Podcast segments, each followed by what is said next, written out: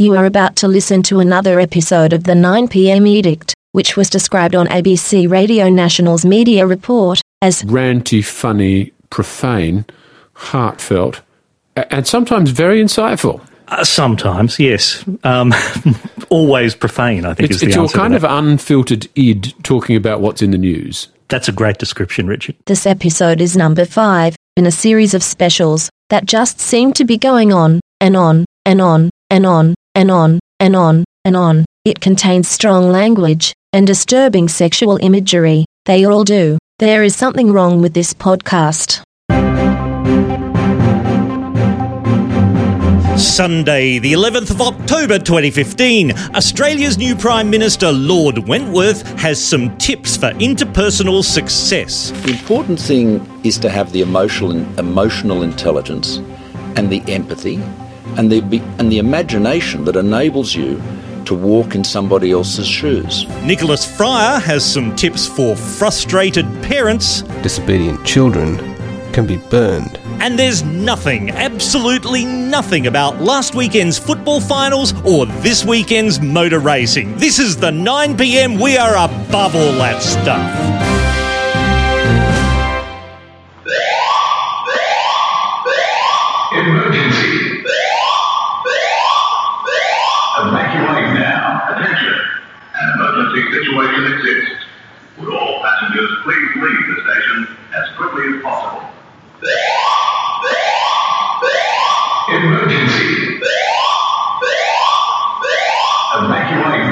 Evacuate now. That's the sound I heard the other Saturday evening as I was making a shortcut through Sydney's Central Railway Station.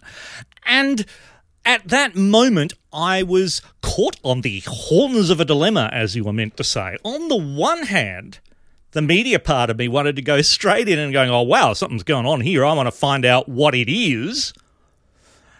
And on the other hand, well, there was this bloody great siren going, evacuate now. And as I went around the corner into Eddie Avenue, I saw keyed up railway employees trying to persuade people to actually pay attention to the evacuate now warning. And then I could see the plume of smoke streaming out of an upper level of the building.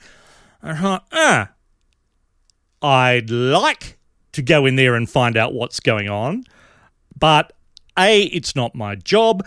B, I'm actually with someone and we're going off to dinner, and I'm pretty damn sure that their idea of a great date is not to run into a burning building, although I should have asked in retrospect.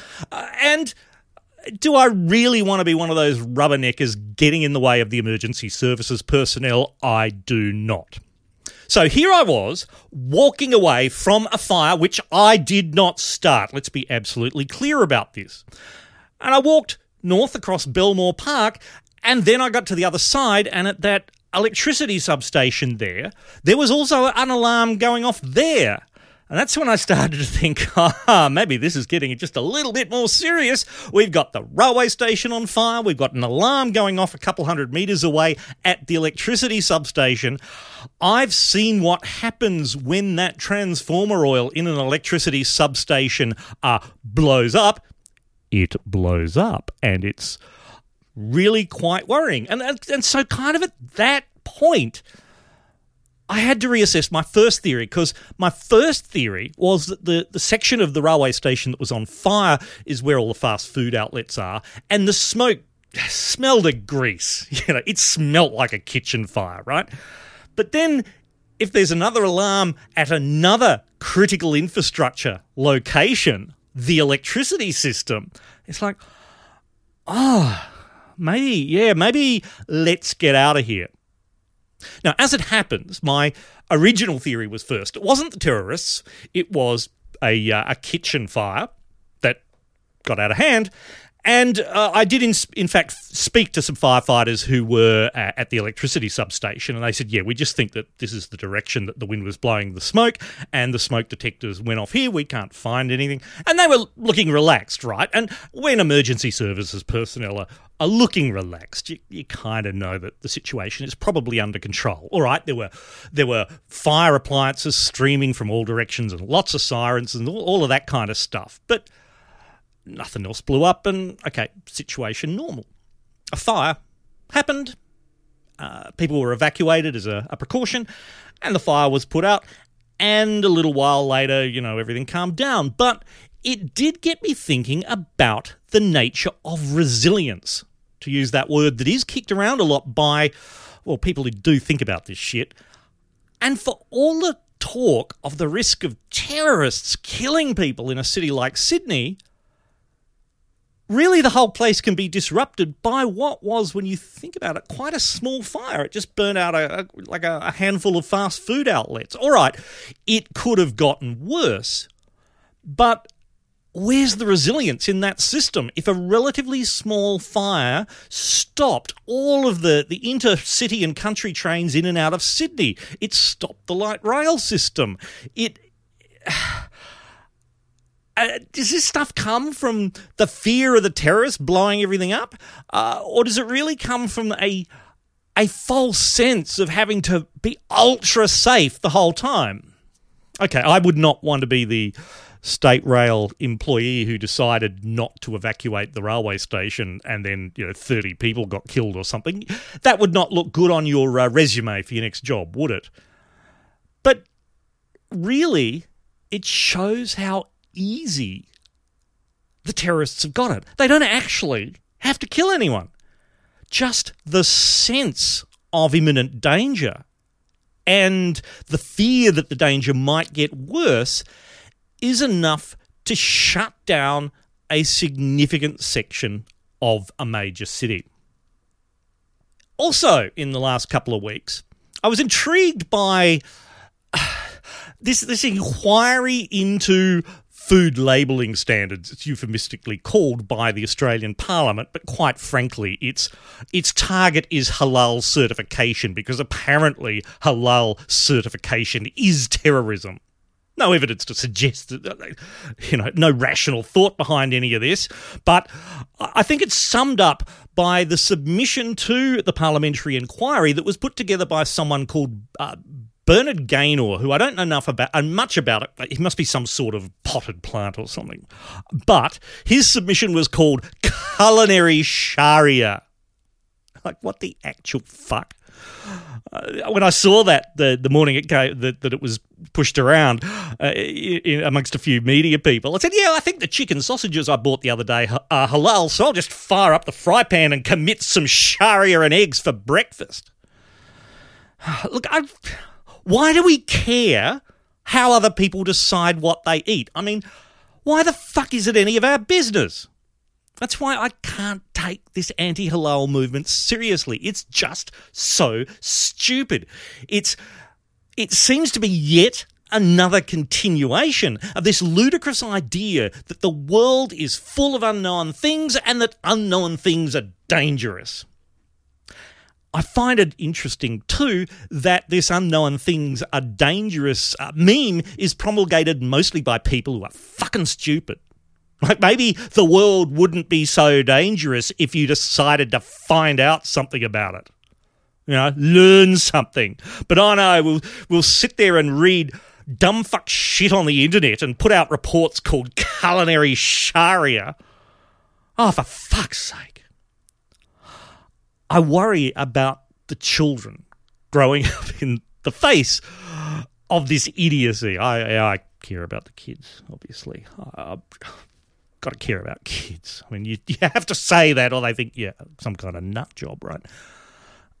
This is another thing that happens, that children are these delicate, fragile little petals growing up under threat of this potentially dangerous world. Even though, of course, the world is much safer than it ever was, as I believe I've said on other occasions. I'm pretty sure I've pointed to that map somewhere that shows, you know, 4 generations ago, people could cycle kilometres to go fishing when they were 9 years old. I grew up on a farm and, yeah, would ride several kilometres into town to buy bread and come back. And now, of course, kids can't go to the end of the street without a fully armed four-wheel drive and helicopter gunship support. What is going wrong with these people? And more to the point, what sort of adults are these kids going to grow up to be? Living even more so in constant fear from all of the dangers that they don't understand. I worry sometimes that, you know, I'm a middle-aged man, I'm overweight, I might have a heart attack one day in the street. And I'm fucked, basically, because people these days have no idea how to deal with that situation. How many people in a crowded street are going to know first aid? I mean, I've seen things happen in the street, and I'm the one who's usually having to organise everyone because they all just stand there slack-jawed, or now they probably just want to film the whole thing on their phones. It's like, that's terrific. You've got a nice shot of me dying if it's me having to put up with that. I mean, great, great people. You have created a generation of people that are fucking useless in the face of adversity. The media is implicit in this, of course, as are the police.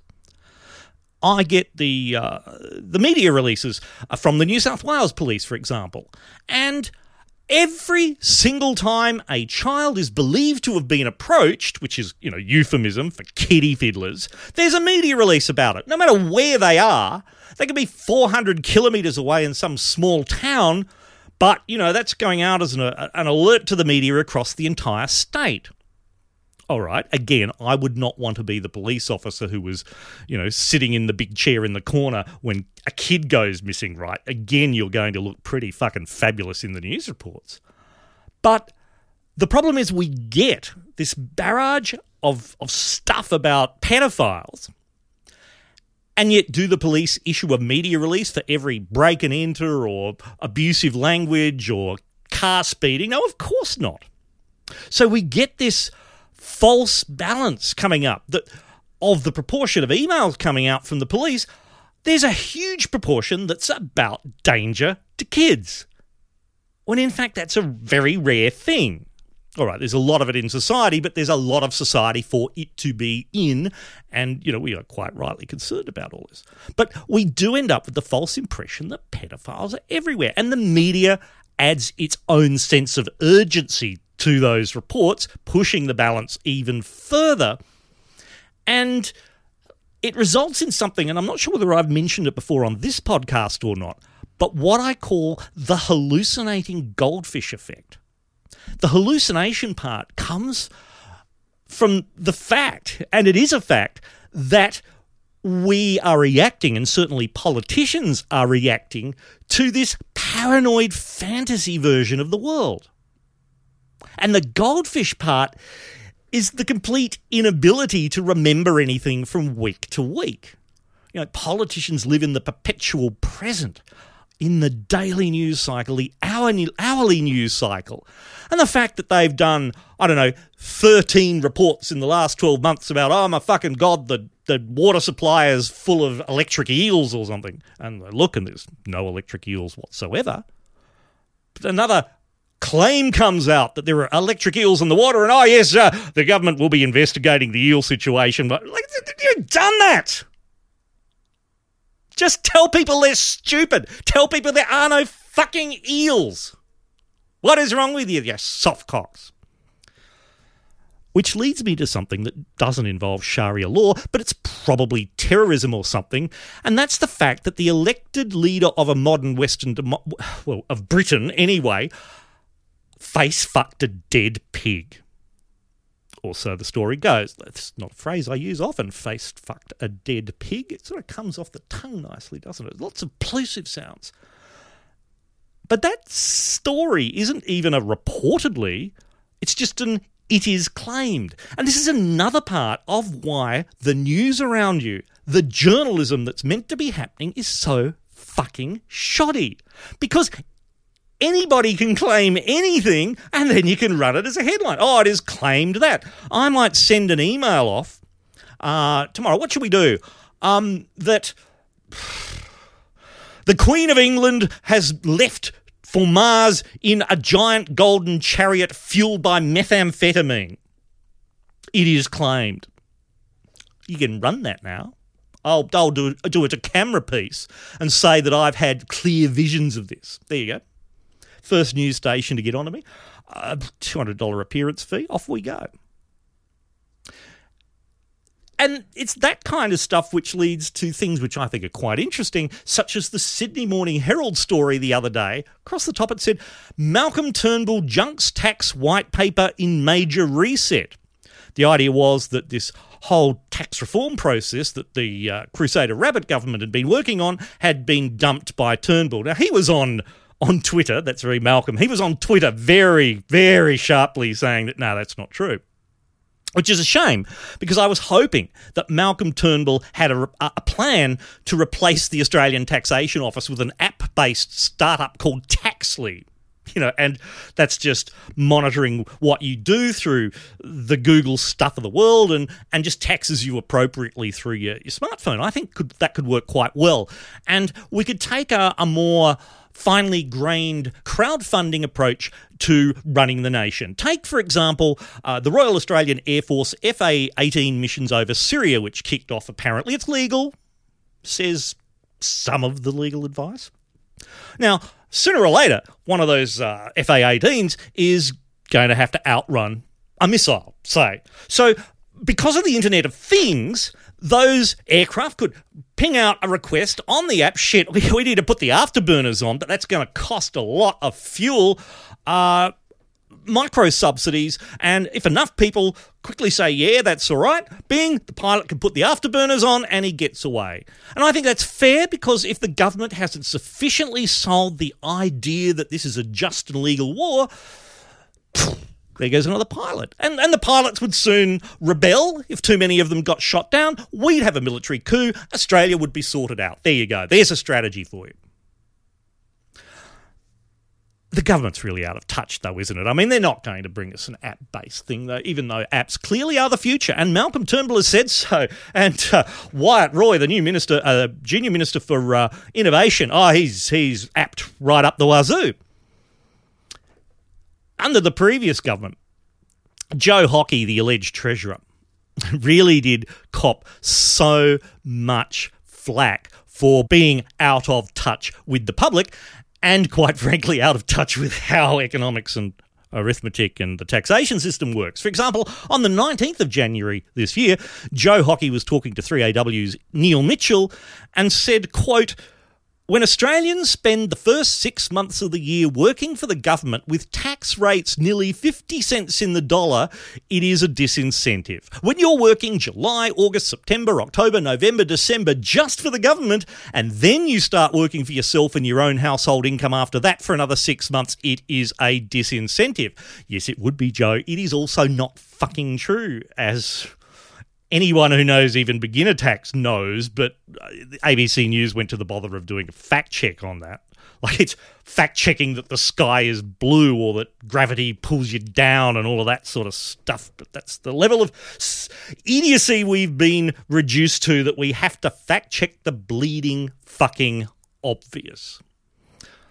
Yeah, Joe's never been too good at understanding those who are less well off than his good self, such as the time he sort of rejected any concept of housing in Sydney being unaffordable.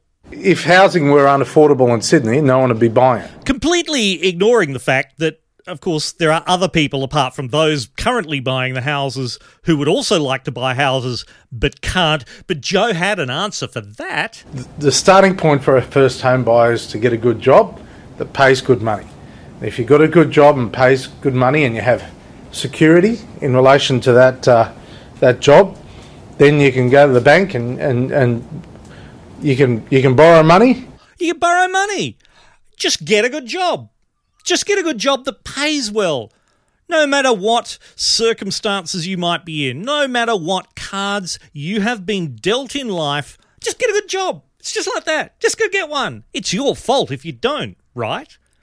Then there was Joe's reaction to the suggestion that changes to the fuel excise system, which I don't understand, but basically changes that would put up the cost of fuel for people's cars might affect those on low incomes. The people that actually pay the most are higher income people, with an increase in fuel excise. And yet, the Labor Party and the Greens are opposing it. They say you've got to have wealthier people or middle income people pay more. Well, and change to the fuel excise does exactly that. The poorest people either don't have cars or actually don't drive very far in many cases. But we are actually, you know, they're opposing what is meant to be, according to the Treasury, a progressive tax. Yeah, that's right, Joe, isn't it? These people, won't they think about the wealthy? The wealthy pay all this tax. Don't they appreciate it? You poor people who don't even drive properly. If you drove enough, you'd generate some tax too, and we wouldn't be picking on you. Yeah, except poor people do drive further than rich people because only rich people can afford to live in the inner suburbs where there's transport or driving short distances. Poor people have to live out in Unagalabi Heights and drive 375 kilometres to the corner shop and another 1,050 billion kilometres to get to work each day where they're paid 0.7 cents above the basic wage because they've been too stupid to get a good job that pays good money. And then remember back last year when they had the temerity to say, yeah, we know Australia's Medicare system is meant to be about universal health care, but now how about you all pay $7 for everything you do on top of that? Here's how Joe responded.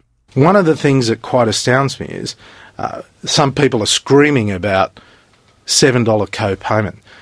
One packet of cigarettes costs $22. That gives you 3 visits to the doctor. You can spend just over $3 on a middy of beer, so that's 2 middies of beer to go to the doctor.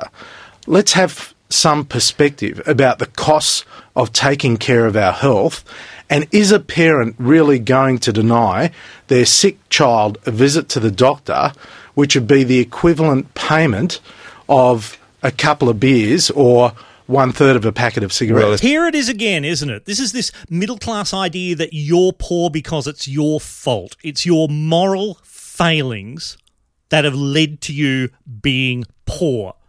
I wonder whether Joe's thought through the idea that maybe there are people who are parents who don't smoke and don't drink, and they're already living right on the edge, and fucking hell, what a moron. Against that background, and with Joe Hockey gone, although he's having a bit of a sulk in the corner, just like Tony Abbott is, yeah, good one, guys.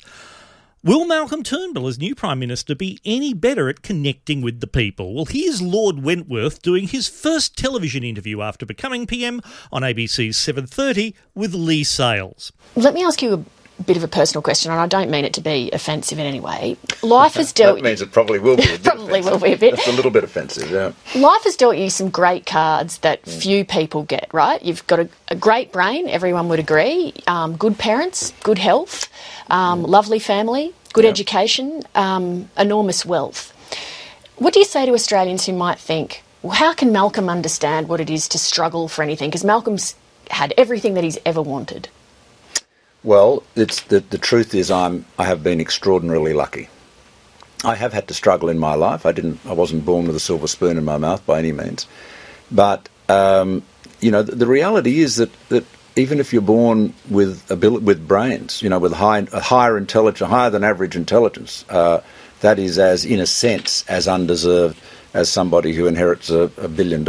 And I'm actually with Malcolm at this point, because this whole idea of whether good things or bad things happen to you because you deserve them really is a crock of shit. The fact is we've all got to recognise that much of our good fortune is actually good fortune. Of course, you work hard. Look, I'll give you an example. Oh, that's good, because you can hear that thing that I mentioned last time is happening, that Turnbull is kind of jumping around as his brain tries to find exactly the right turn of phrase, and then, yep, got it, and in he goes. I remember when I was a partner of Goldman Sachs in New York. Wait. Sorry, what's your example to connect to ordinary Australians again, Malcolm? When I was a partner of Goldman Sachs in New York. Yeah, not the example I would have picked, but continue. You know, very successful investment bank. Everyone was earning very big money. The chairman, the chief executive of the firm, gave a sort of pep talk to the partners, and he said, you know, we're doing well, we're making lots of money because we work hard and we deserve it. And I said to him afterwards, just quietly, I said, you know, there are taxi drivers in this city that work much longer hours than anyone does here, and they don't earn very much at all. I mean, that's true, Malcolm, but I I'm not sure that I believe you were out chatting with them and drinking and things. I mean, I may be wrong. I may be doing you a disservice there, but it's not an image that comes easily to mind. So the truth is, we don't really deserve our good fortune, and that's why if you do well, you've got to give something back. That's why I encourage people to be generous. That's why I encourage and practice philanthropy. And in terms of understanding the situation of others, all of us are different, right? So the truth is, nobody can have experienced exactly the same experience of any other Australian. The important thing is to have the emotional intelligence and the empathy and the imagination that enables you to walk in somebody else's shoes, to be able to sit down with them on a train or... I'm bored, Malcolm. Now I'm bored. I'm over it. Interesting interview, that one with Malcolm Turnbull on 7:30. Whether Mr. Turnbull, Lord Wentworth, manages to follow his own advice and keep his eye on walking in another man's shoes, if you'll excuse the weird geometry of that, as he continues as Prime Minister, remains to be seen. It'll be an interesting question. Hello, I'm Stilgherrian. Welcome to the Edict.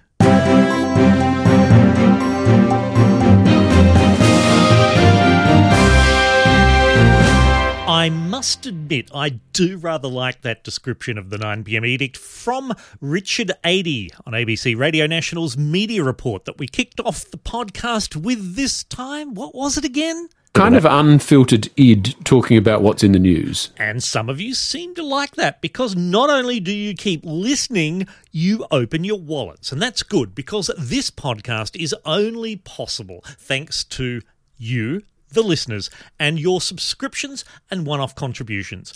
This time, I'd very much like to thank, for his generous contribution again, Stuart Young. And in recent episodes, as you know, I've been working through all the material that has been sponsored by people who contributed to the 9pm Urgent Hardware Refresh. And they're going to take forever to get through, or at least the next few episodes. So I do thank you for your patience as we work down the list. Here's another batch in this episode. Casual verbaling. Greg Randolph is entitled to a casual verbaling, but he notes, please direct abuse to Nowhere Bob, whale molester and dugong fancier. Well, yes, Nowhere Bob's treatise on the subject of marine wildlife erotica, treatise, more a manifesto really, is a worry. Quote, I have sampled the pleasures of many people and many marine creatures, but nothing surpasses the moist, pliant pleasures of the dugong. Nowhere Bob breeds baby dugong in his bathtub for sexual purposes. Oh, the huge manatee! Hamish Taylor is also entitled to a casual verbaling and notes, apropos of nothing, have you ever seen a real-life ninja? No, good, aren't they? Well, Hamish Taylor, I admire your commitment to scientific inquiry there. I mean, observe the universe. Look for those ninjas and draw conclusions from their absence. But I must tell you that I did see a ninja recently. In fact, two of them, in a video that I had downloaded from the internet. And if I'm to understand the meaning of the word ninja correctly, it means young Japanese gentleman. And I will say, I could see them. I could see these ninjas quite clearly. What I could not see was any clothing. And I don't think we need to hear the details. Performance of what I can only assume is a ninja ritual of some kind. We definitely don't need to hear these details. Orifices. So, Hamish Taylor, I'm not quite sure whether your theory holds up.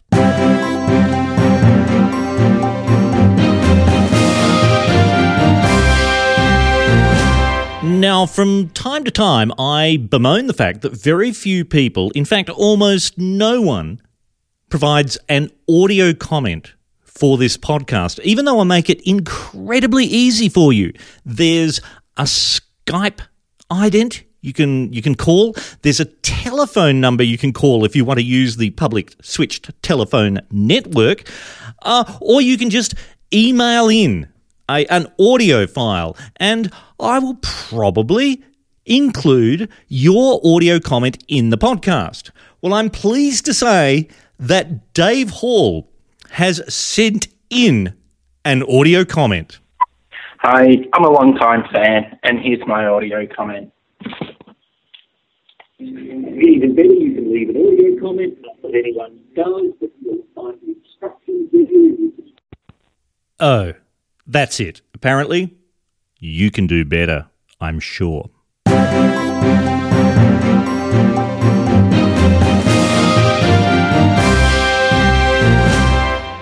One of three words, number 5. Oh, God, yes. Look, I'm eventually going to get through all of the material that I promised to make for you during the 9pm Urgent Hardware Refresh. But look, the one of three words thing I quite like. The various foot soldiers for media freedom have nominated a word, and I will pick three of them at random and improvise upon that theme, that is the theme suggested by the three words, for 60 seconds. Now, if you've been following this for some time, you'll know that the cocktail shaker of integrity from Stilgherrian Live is no longer available because it's in storage. The crystal vase of transparency didn't fit my hand in. The coffee cup of perpetual vigilance, I haven't got there. But what I have here with the words in is the soup bowl of down-to-earth honesty. But honestly, I don't know why I even bother with this attempt at transparency. There are no cameras. I could really be telling you any goddamn thing I like. But, you know, there is a certain level of integrity about this really stupid thing. So give them a stir. I'm not looking in. The first word out is... Propellerpap, suggested by Dijba. It is a German word, meaning poppycock, or balderdash, or hogwash. Really? Okay. The second word is... Impact, suggested by someone whose name cannot be found right now, don't question me. And the third word from the soup bowl of down-to-earth honesty is... Feynman, the physicist, suggested by Mark Beshi. Right, so there we go. The three words are papillapap, impact, and Feynman. Although there's something in the back of my head says we've had impact already, but never mind. There's obviously some sort of discrepancy in the soup bowl of life, but you know, that's what you get, really. Okay, we get the timer up, dial in 60 seconds, and go.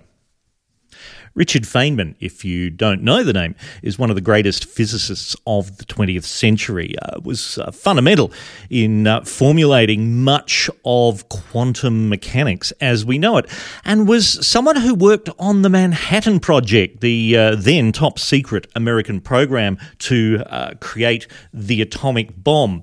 And one of the things about Feynman's approach to life is that he was very much a purveyor of papillapap, that is hogwash, except more from the debunking sense. One of the things that he was very fond of doing was pointing out to the security authorities on the Manhattan Project just how stupid many of their security procedures were. He would break into supposedly unbreak-inable safes and, make off with secret documents. It really is hard to underestimate his impact. There's a couple more of these three-word things, one of three words, to come in the next couple of episodes of this podcast.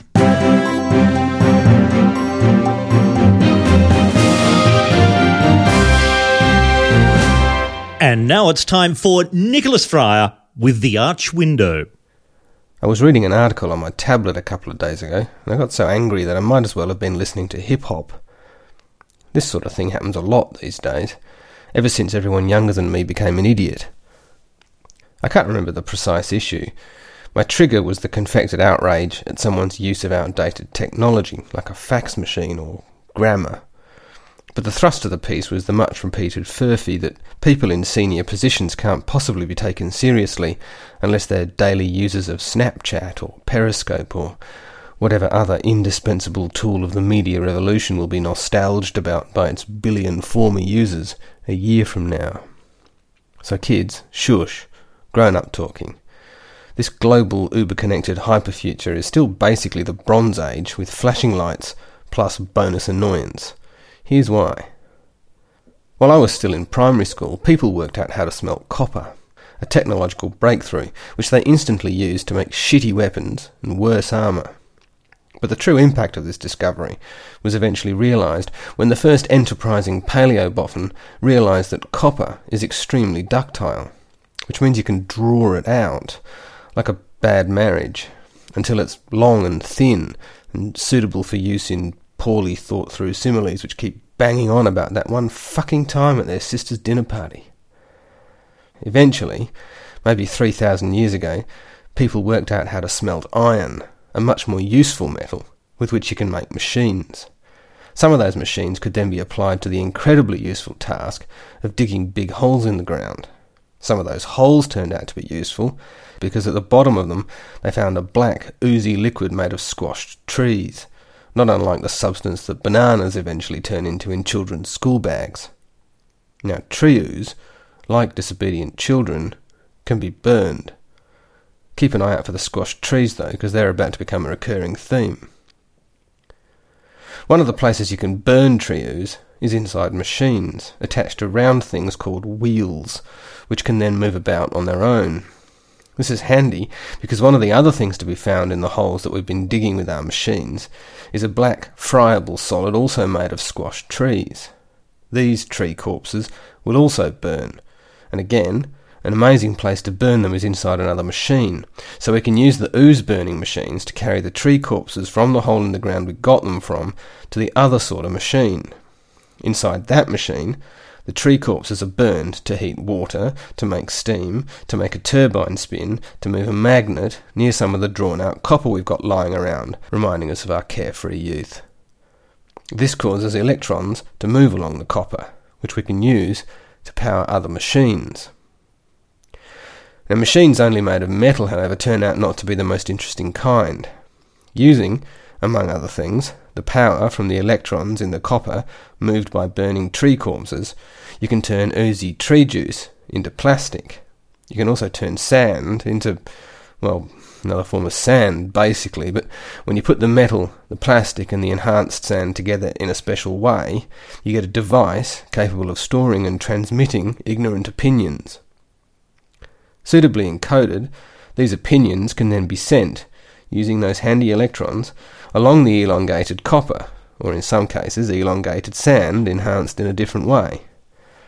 They're sent to a large tower, often made of iron, at the top of which they pass through a circuit that causes radio frequency photons to be sprayed out in all directions. A fraction of those photons, so small as to be essentially zero, will then be received by another aggregation of metallo-silicoplastic, and the signal processed and passed to a film of organometallics, also mostly made from tree ooze, that's been squidged between two sheets of the type 2 enhanced sand referred to above, which will then glow in a pattern at least as coherent as the thinking process that went into the production of the opinion in the first place, so that I'm finally able to read the, say, smug little cartoon pointing out in the olden days our knuckle-walking ancestors achieved precisely the same result by primitively smearing squid jism over squashed trees and shipping thousands of copies around the country using the same motorised ooze burners that we're still using to carry tree corpses to generators to run the phone network and the factories that make the tablets on which we so modernly modernificate our precious modernity. Now take off your elastic cuffed playpants and get to bed. And turn off that bloody hip-hop.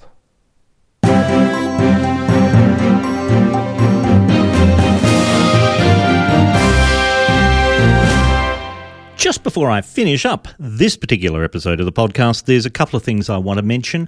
One is that I do have another possible campaign running for another 5 days or so, and that's the Send Stilgherrian to RuxCon 2015 possible. So you might be able to understand from the title the intent of this particular campaign. RuxCon is very very important information security / hacking conference being held in Melbourne at the end of this month. And, well, I'd like to go. Look, head over to either my website or to possible.com/corruptednerds2 for all the details on that. And arranging a lot of these information security things is one of the reasons why this podcast has been delayed. And I'd also like to pass on a bit of a life tip. Just recently, as some of you may know, I've had some health problems. My shoulder has been playing up. It's an old... Look, it's an old injury. I was once run down by a car and I went over the top in a kind of suitably 70s cop show fashion. Let me tell you, that fucking hurts. And it comes back to hurt you years and years later. And I've also had some dental problems with a tooth that keeps exploding and having to be repaired. But I will say that if you've had strong painkillers for the shoulder and the sedative that the dental clinic hands out to just kind of reduce your anxiety levels before the procedure, then you really do become one with the world.